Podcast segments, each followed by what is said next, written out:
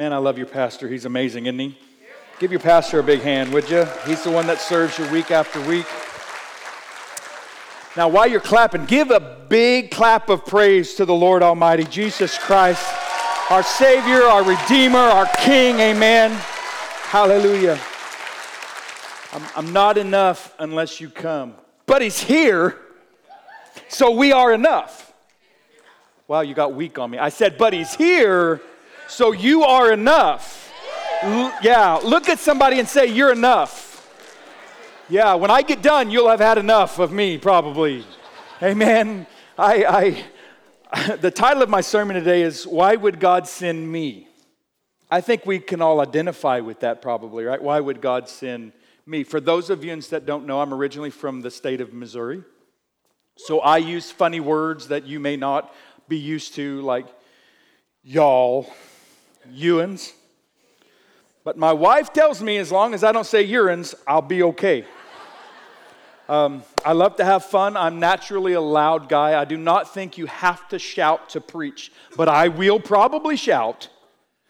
Whether it's a football game, a family get together, or church, I will probably shout. So just be ready for that. Amen. Um, thank you again, Pastor Tom, for inviting us and allowing us to become a part of your your fellowship here and, and your pastor's conference. It's been just an amazing experience for us um, and meeting your wife, Alice. God bless you. It's uh, such a joy um, to be here, and I honor it. I don't take it lightly, I don't tread on it lightly. I'm, I'm very honored, and God bless you. I'm, I'm happy to be here with you. Turn with me, if you would, to the book of 1 John, chapter 1, and verse 5.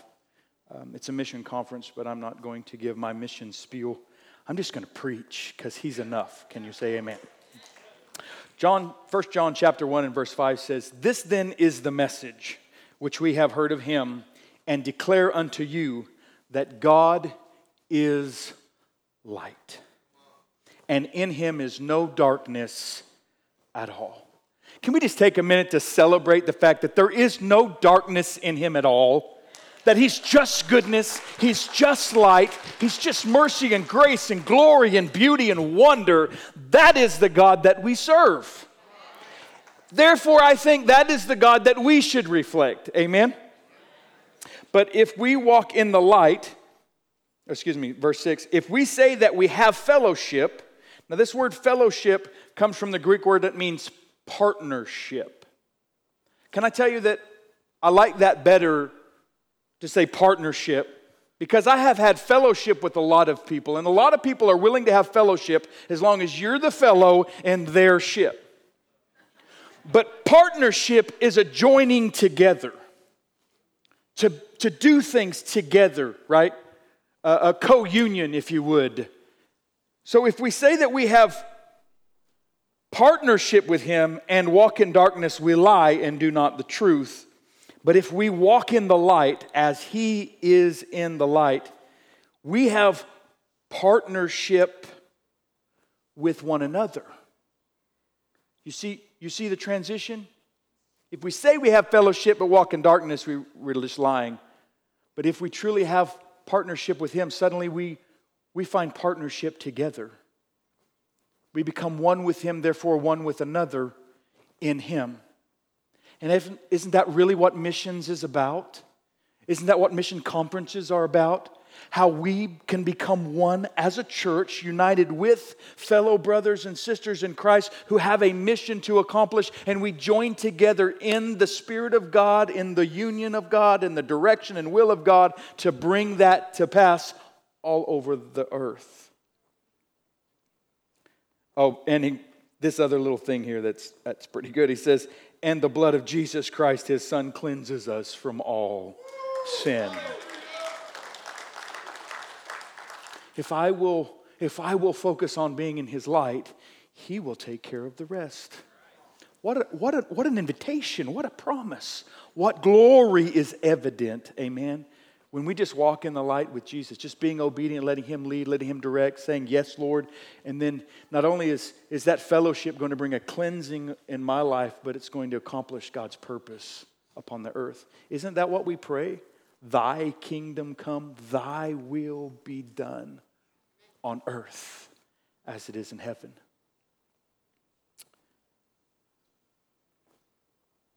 In John chapter 8, it tells us a beautiful story um, it tells us about a woman, like most of us, who is known for her mistakes. We don't know her name. She's just the, the woman caught in the act.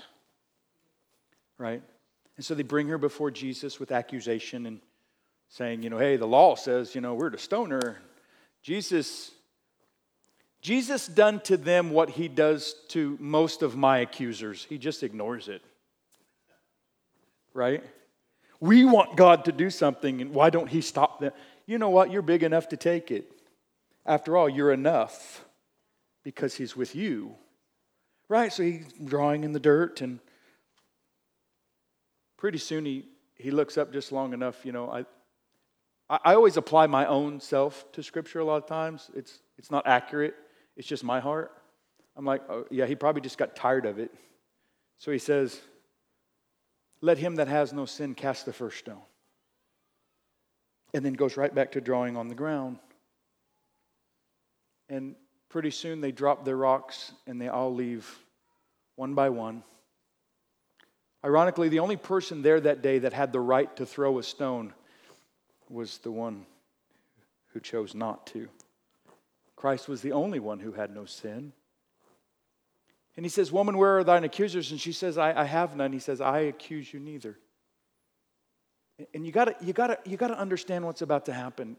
This brought such clarity my, to my heart and to my spirit. The Bible says in the beginning was the Word, the Word was with God, the Word was God, the Word became flesh. It says all things were made through Him, and without Him was nothing made. The same voice that walked into the void and said, Let there be light, and light exploded into the universe, is the same voice that said, Go your way and sin no more. And the grace that was released at the fellowship of his voice entering into her heart allowed her life to be changed forever. Can I tell you, you cannot encounter the living God and not be changed forever? Faith comes by hearing, but hearing by the word. When you come into fellowship with Him, what He releases to your spirit changes you forever. That's the power of the light. Can you say amen? amen? In verse 12, he says, then, then spoke Jesus again unto them, saying, I am the light of the world. He that follows me shall not walk in darkness, but shall have the light of life. Man, what a promise that God gave in that moment. He brought deliverance to this woman who was being persecuted. He set her free and gave her grace to live a new life, and then turns and says, I am the light of the world. He that walks in me will not walk in darkness, but have the light of life. That means when we follow Jesus, His direction, His leadership, His word spoken into our heart, it creates light in our life that we then are allowed to release into the world, bringing light to every darkness and every situation. And as I reflected on that, and I thought, well, you know, what is it like being Jesus and being the light of the world? What, is that, what does that look like? And I realized Jesus doesn't wait till Sunday to be light. He doesn't wait for service. He doesn't wait for the, the right preacher or the right denomination or the right situation. He actually just brings light to every situation he enters into because that is his identity. And can I tell you that when Jesus begins to establish himself in our identity, we become the light of the world that's just going to release light in every situation. We, yeah, go ahead. Come on. This is not good job, Dave. This is I accept that for myself, right? That's what your clapping means. You're identifying with it. Amen. So um, he goes into a picnic and then just drops the beatitude on a whole bunch of people. Right? Hey, since you all are here, let me just be light a minute and change the way you look at everything. Right? We, we, we, we sit home and we think about mission. Raise your hand if you're a missionary here today, if you're part of the. Yeah, look at that. Awesome. Can we give them a hand clap? Thank you so much for all that you do. You, you are the light of the world. Amen. And we think about the things that they do, and then, oh man, how are we? You know what they're doing? They're just being the light in every situation that they're in. And that, that changes hearts, changes towns, changes nations. And that's really what God has called us to do to change the world. Not we meaning the missionaries, we meaning you. Look at somebody and say, He's talking to you, right? Because I am. I'm talking to every one of you. It's not somebody else's job. Somebody died. We no longer have anybody named somebody. We're now all responsible to be that light, right? Jesus goes to a picnic and he drops the Beatitudes. He went to a funeral and raised the dead. Wow. He, he went to a party, to a wedding, and then just turns the water into wine so the party can continue. Why? I mean, when I was a kid, you know, you were, whew, they got on their soapbox and they told you not to drink wine because you, Jesus turned the water into wine just so the party could continue. Why? Because Jesus is against shame, He's against condemnation. And He didn't want this family to be ashamed of the wedding, He wanted to be a a joyful, jubilant uh, uh, uh, party. And, and, and, and, you know, Jesus shows up to the party. I mean, he makes the party real. Can you say amen? I know some of your religious spirits are popping up right now. I don't know if I like that. You know what? Be healed and delivered in Jesus' name. Jesus, Jesus does not want them to have shame because shame is not a weapon. The church has got to come to the place, and I'm not saying your particular church, but the body of Christ in the world has to come to the place where we understand that shame is not a tool that God uses, it was a tool of Satan in the garden. It was born in the midst of calamity. Jesus come to destroy the works of the devil, to remove and defeat all shame and condemnation, and set us free so that the, the goodness of the Lord would lead people to repentance.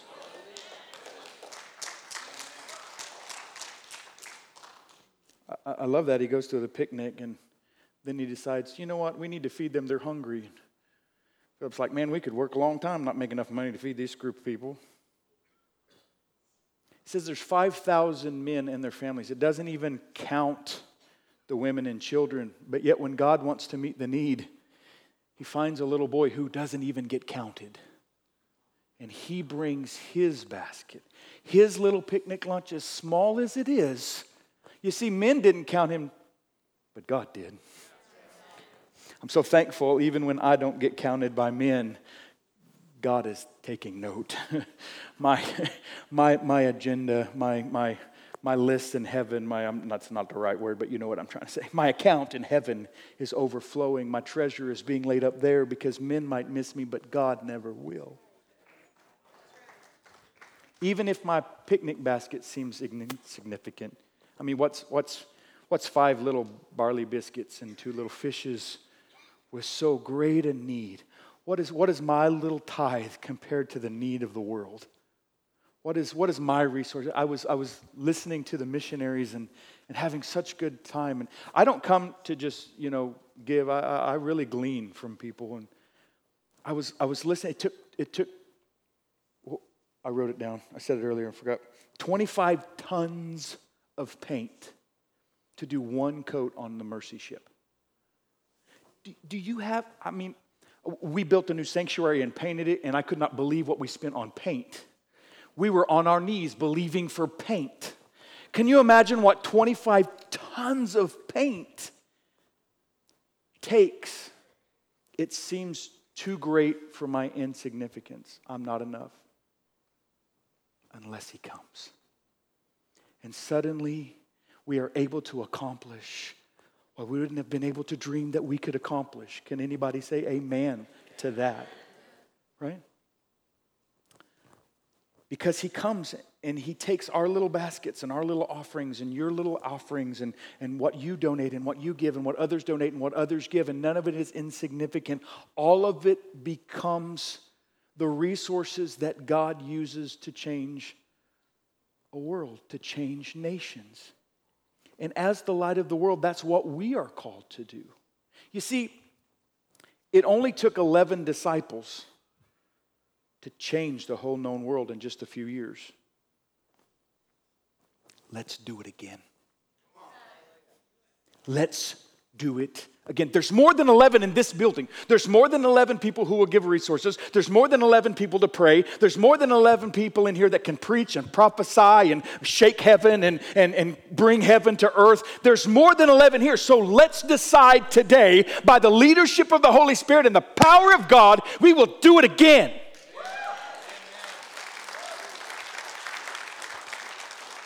Oh, but you know what the problem is? We're so distracted by the darkness, we forget we're light. Let me prove it. Well, we're, we're not enough to do that. What do you mean? You're distracted by the darkness. Well, you know, the world is just, it's really bad right now, and it's supposed to be this way. I rebuke that in the name of Jesus Christ. The Bible says they come to the coast of Caesarea Philippi. And Jesus said, Who do men say that I am? And they said, Some say that you're uh, Elias or Jeremiah or one of the prophets. And he said, But who do you say that I am? Can I ask you a question? And you've probably heard it a thousand times. But who do you think Jesus is? So Peter said, Thou art the Christ. You are the anointed one, the Son of the living God. And Jesus says, Simon, flesh and blood has not revealed this to you, but my Father which is in heaven. This is a revelation from the Spirit of God. He says, And upon this rock, upon the revelation of who I am, I will build my church. And the gates of hell shall not prevail.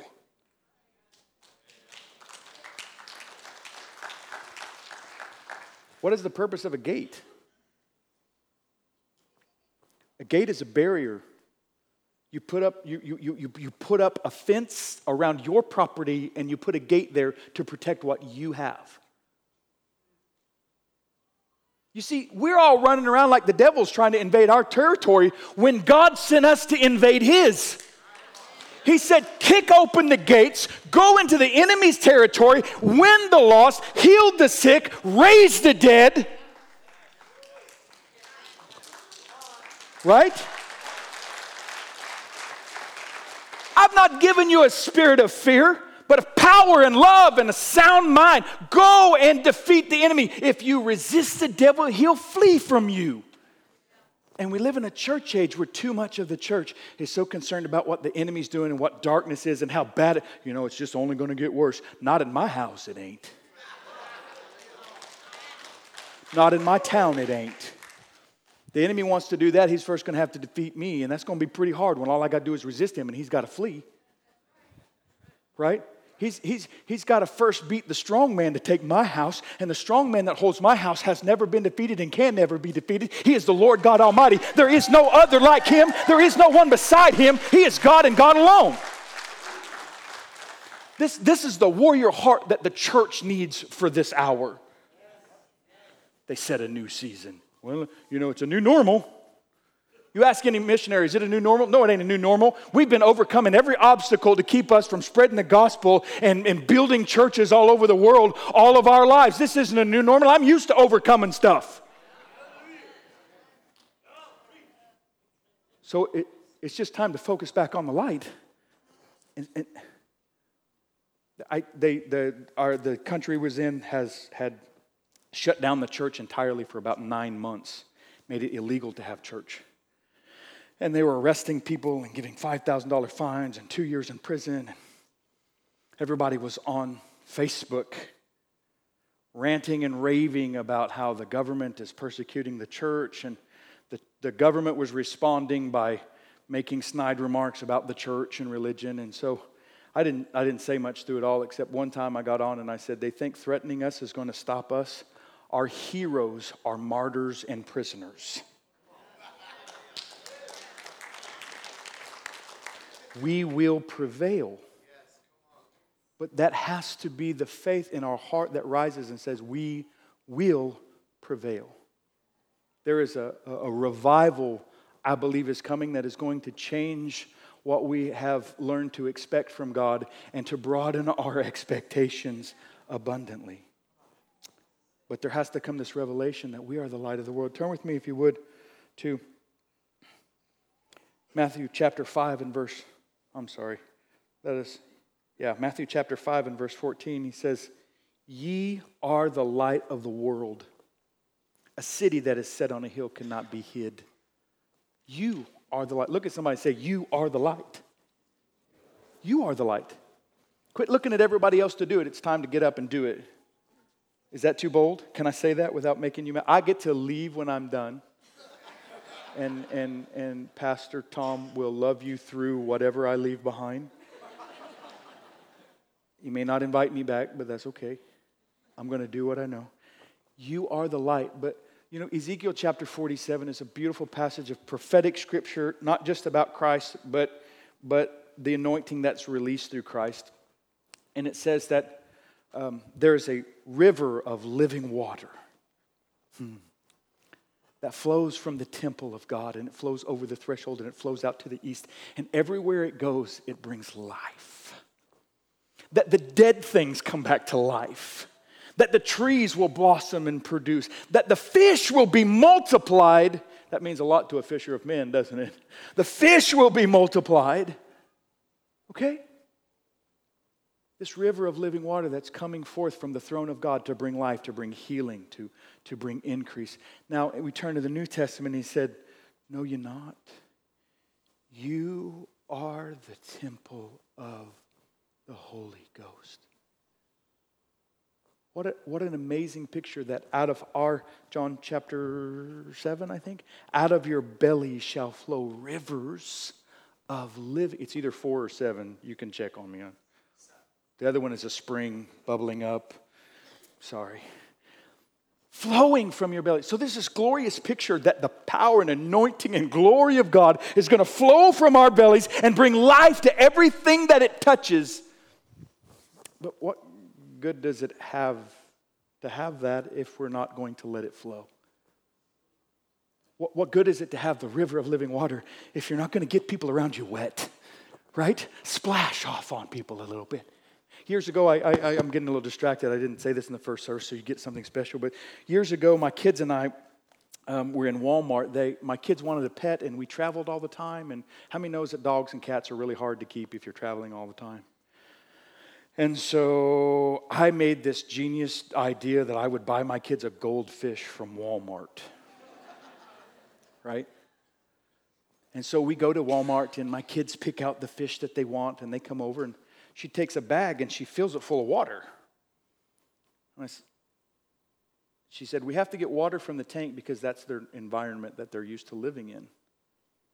And so then she dips in two little fish and puts them in the baggie, and then she ties the little plastic bag up and hands it to me. And my, my, my little son goes, I want to carry it. And I'm like, No, I don't think that's a good idea. We want to get them home alive.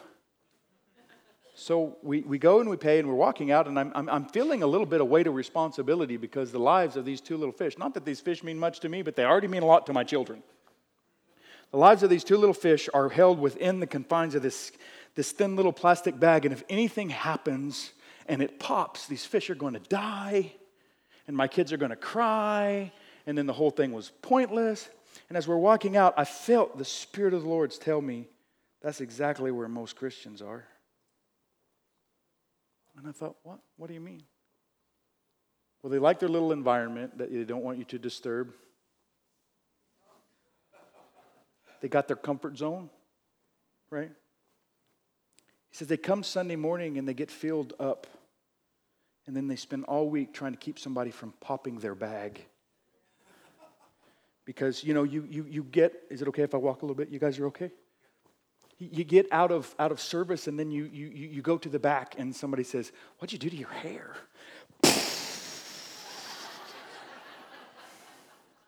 Maybe you make it all the way home, you know, and then the kids have destroyed something. Or if you get lucky and make it all through Sunday, still feeling good and rejoicing because worship was amazing. They sang my song. Pastor Tom preached exactly what I needed today. They are a great church. They gave me what I needed. Monday morning comes around. and Mondays are Mondays for everybody. Can I get an amen? And so you're walking around all week, probably depleted, dry, hungry, and we rush back to church Sunday morning. Please fill up my bag. And God is saying, I have placed a river of living water that would flow from your bellies, that you could feast from and have life, and give life to those at work, and give life to the one that insulted your hair, and give life to the one that gossiped about you. Instead of hating and despising and running, saying, God, can you please smite them? You can speak life and truth and be light to them, and they can be changed by you.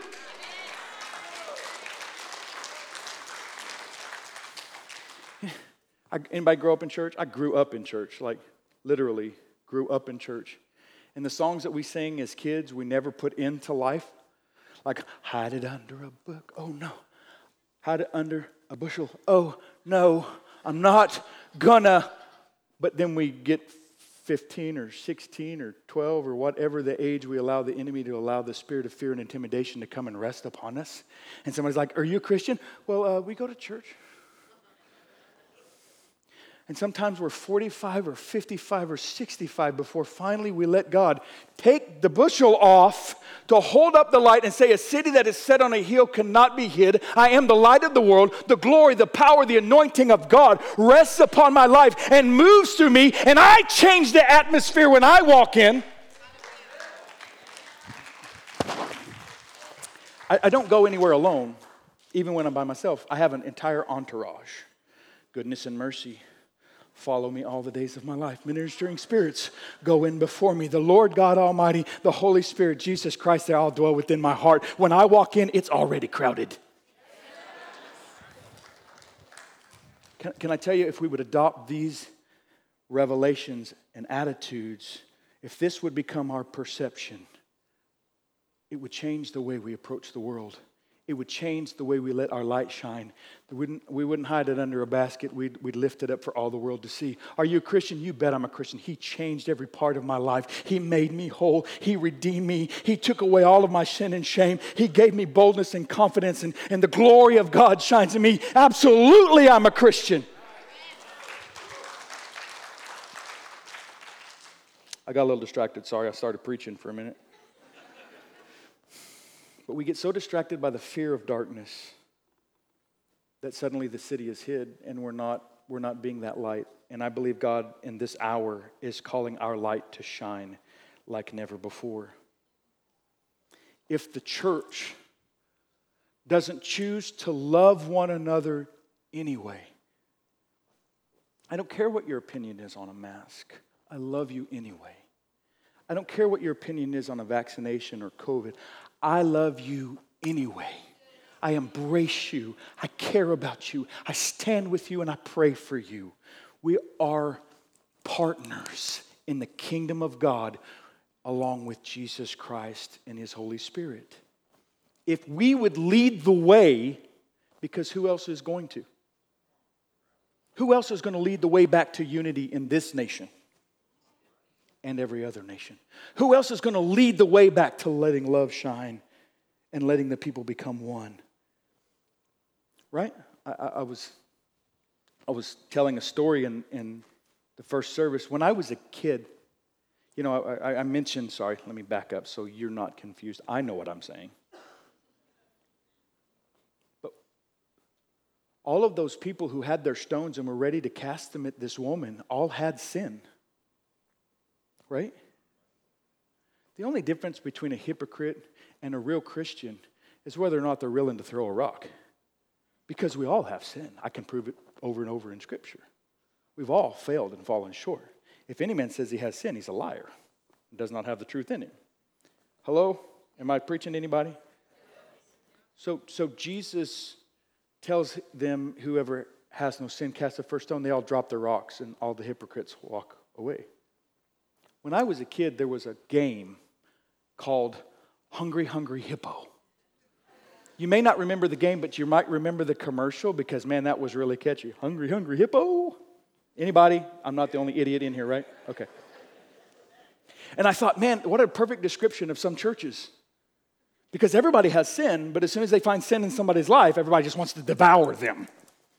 That's shame, that's condemnation, that's I've known missionaries that do missions that way. They go to show everybody their sin instead of the glorious light of Jesus Christ who cleanses us from all unrighteousness and can take that sin, wash it away, make you whole, and give you the, the, the grace and ability not to. Grace is not the excuse for sin, it's the power to overcome it, to remove it and never have to live in it again. This is a good news, a gospel, a glorious message that Jesus come to do it all for you we have that within us to share. Amen? Let's share it. But so in John 15 and 8, he says, By this my Father is glorified, that you bear much fruit and so prove to be my disciples. We prove we are disciples of God by the fruit that we bear,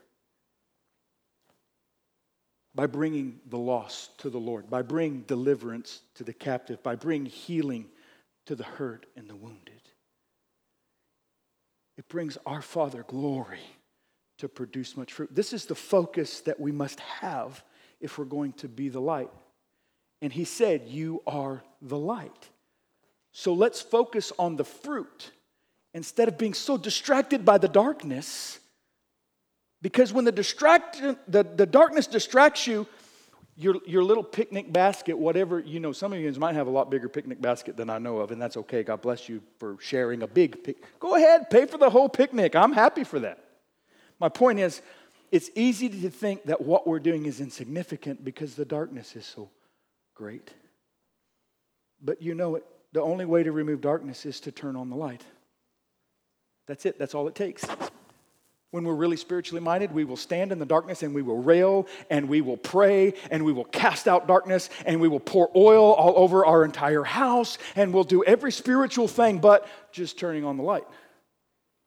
We'll gather together as a family and have a prayer meeting to get our neighbor saved, but never go turn on the light.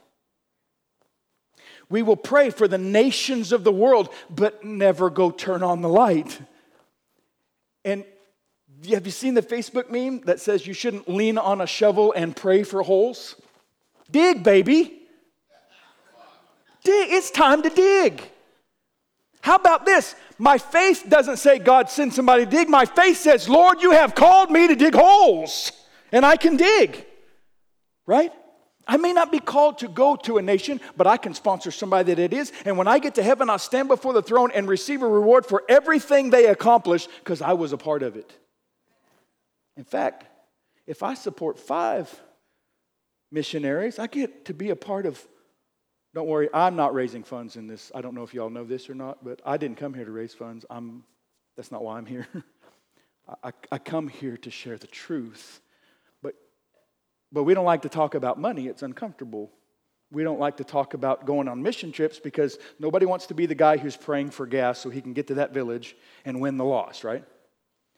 But, but do you know that the people that have those experiences are the people who have the greatest blessing the greatest relationship, the greatest joy in their, in their service to the Lord.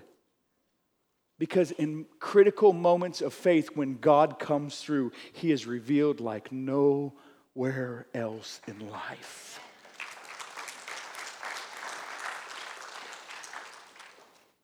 Let your light so shine before men that they see your good works and they glorify your Father which is in heaven. That's Matthew 5 16. This is the direction that God is giving. Let your light, He's telling you, let your light so shine before men. Not before the church. We can all be holy in here. Everybody can raise their hand and dance and praise in here. But that's not what He's saying. Let your light so shine before the men of this world that they see your good works and the ungodly recognize that only God and you could bring this to pass and they begin to give glory to God, and they are transformed by the life that you live.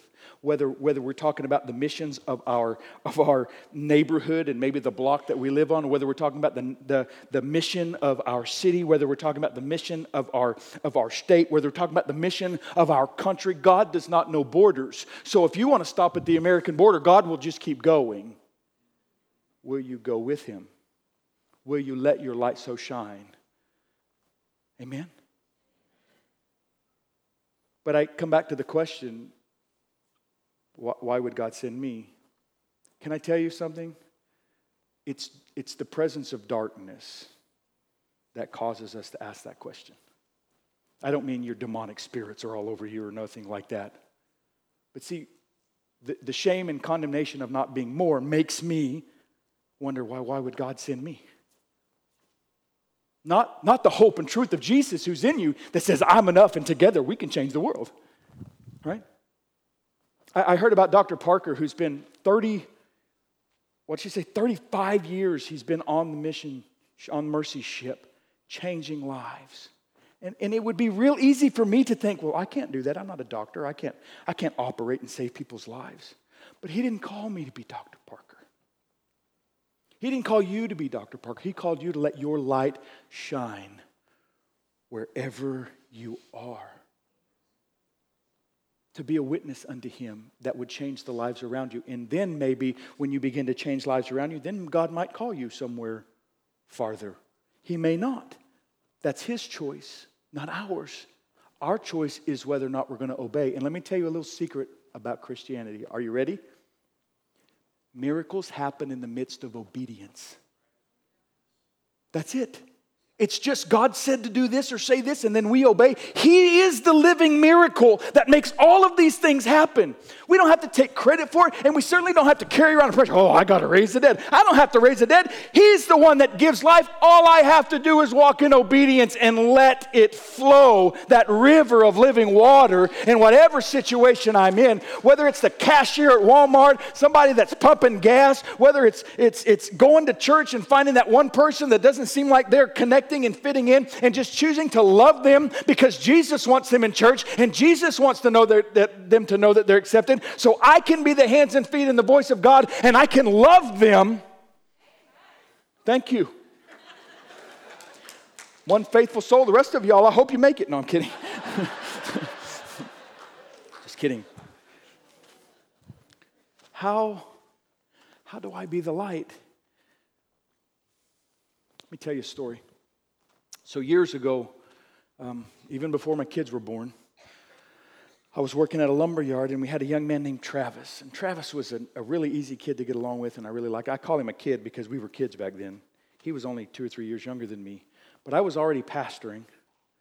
And I really liked this, this guy, Travis, and we were kind of hit it off. And so one day, Travis comes up to me and he's all upset. I mean, he's in a rage because this lady that we worked with had stolen a couple of his customers. Now, we didn't get paid commissions, but at evaluation time, they would track your sales, and your raise was based on that. So he was all upset because he felt like she was doing him dirty. And, and, and, and in that moment, I think I just felt the, the, the leading, the nudging of the Holy Spirit, and I just said, You know, Travis, she just needs Jesus. And then I turned around and went back to work. That was all I said. So a few months go by, and I noticed that Travis had been asking me questions. He'd come up one day and asked me what Bible interpretation to read, and I told him I, I use the RNV, you know, the redneck version. no, I'm kidding. I told him he needed to find something he could understand first. And so he, he, he started reading his Bible, and he asked me a few questions. And then one day he comes up to me at work, and he says, hey, um, Dave, I, I've been going to this church in Goodman and been going there for a while, and the, the, the pastor asked me if I would give my testimony to the youth. Would, would you come on Wednesday night? And I said, Absolutely, absolutely, 100%, I'll support you. So I made some phone calls and had somebody from the church cover my midweek service, and, and I drove to Goodman that night. Travis got up to give his testimony, and I was all kind of like, This is going to be cool. So Travis begins to tell everybody how in high school, he had um, met a young lady and they had gotten together and, and they moved in together and they had a child. And then the relationship didn't work out and she left and took the child and wouldn't let him see the child. And he didn't have money for a lawyer and different things. And, and he was falling into depression. And in his depression, he started to abuse alcohol and then drugs and life had gotten so bad he was barely able to make it to work and hide the fact that he was a drug addict and an alcoholic. And the shame and things on his life had just brought him to the place where he was ready to. He had decided that that night he was just going to go get a gun and kill himself. And so he come to work and one of the ladies at work had stolen his customers and he went to me because he knew I was a nice guy and he thought I would sympathize with him. And he, and he come to me and he said what he said. He said, I told her that, see, this and that. And he says, Do you remember what you said? And honestly, in front of the whole church, I had to say, No. Because it wasn't as impactful to me. I just had a nudge from the Holy Spirit. And I only am telling you this story because he reminded me of it, or else I might have never remembered it. He said, You looked at me and you said, She just needs Jesus. And you turned and walked away, and something in my heart rose up and said, So do I. And he went to church that night and he gave his heart to the Lord, and God healed him and cleansed his life and took away the drugs and the alcohol and gave him the strength and the opportunity to get back into a place where he could see his child. And life had come to a place where he was rejoicing and living every day for Jesus and the joy of the Lord.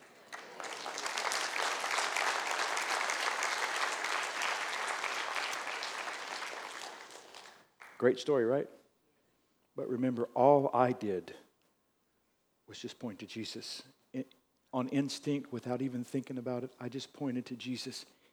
He is the light. And if you will point to him, he will change lives. If you will open up your mouth and just declare his name, he will change lives. It's not your responsibility to change people, just to love them enough to point to the one who can. Give the Lord a hand clap of praise, would you?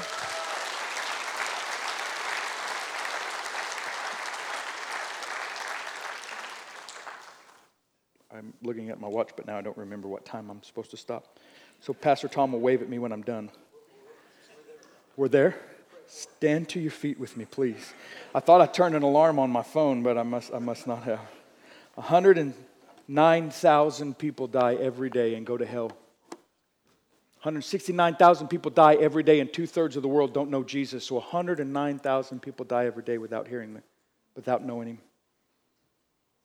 I haven't got time to do anything but pray for you. But bear this in your heart. You are the light that can change that. We can do it again.